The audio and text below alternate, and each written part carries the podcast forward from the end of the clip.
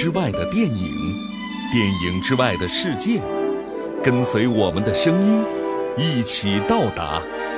欢迎光临，听电影。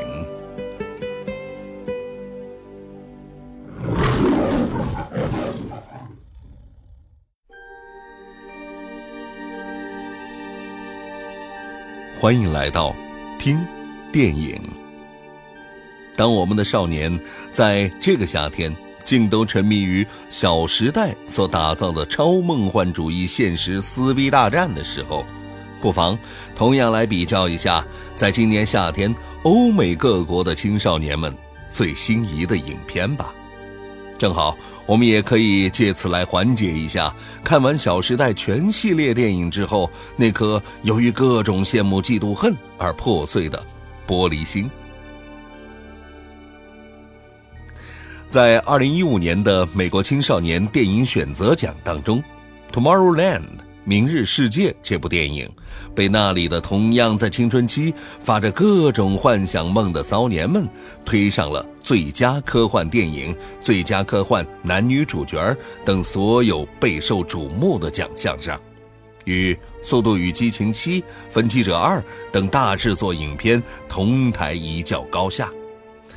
暂且不论最终《明日世界》能否如愿的斩获奖项，光是这份提名的荣誉，就已经足以让我们的青年们回家好好的面壁几分钟了。哼，还是回到电影当中来聊。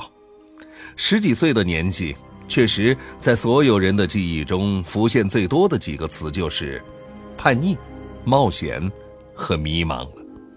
可是，却又都拥有着在身边一切的困难痛苦当中看到希望的奇异能力。正如这部电影一开始的时候所说的，这是一个关于未来的故事。在成人的眼中，未来是一个关于可怕的词汇，人口过剩、无处不在的战争、饥荒、缺水、环境灾难等等。但是，在孩子的眼中，未来却是一个完全不同的景象，它充满着希望与惊奇。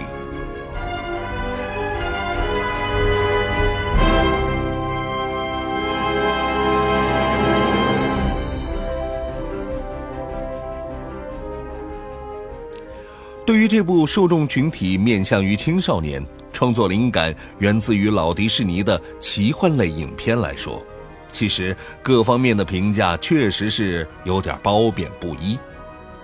鲜花和掌声来自于对于影片奇巧的构思框架，以及每个人曾在童年时对于未来世界的幻想，都在片中有所呈现。而唾沫和砖头则来自于对于影片中后部分那牵强的逻辑推进。以及乔治·克鲁尼拿了巨额的片酬，还呈现出的似有似无的存在感。其实，对于一部影片来说，无论飞来的是鲜花，亦或是砖头，作为普通的观众，并不用太过于去在意。重要的是，在这部影片的一百二十分钟里，你的收获是什么？想清楚这个问题，那就已经足够值回票价了。在影片当中，乔治·克鲁尼说：“我以前看到的未来不是这样的。”这句话会引发多少成年人的反思？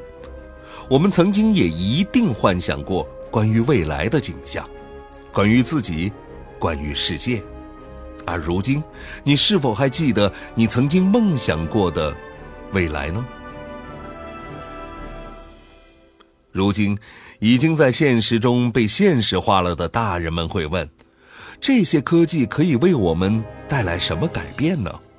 但是孩子们或许会回答：难道不能仅仅是因为有趣吗？Have a fun，对，那就让孩子们去做那些能够让他们感觉到快乐和有趣的事情吧，为了他们自己，也为了未来。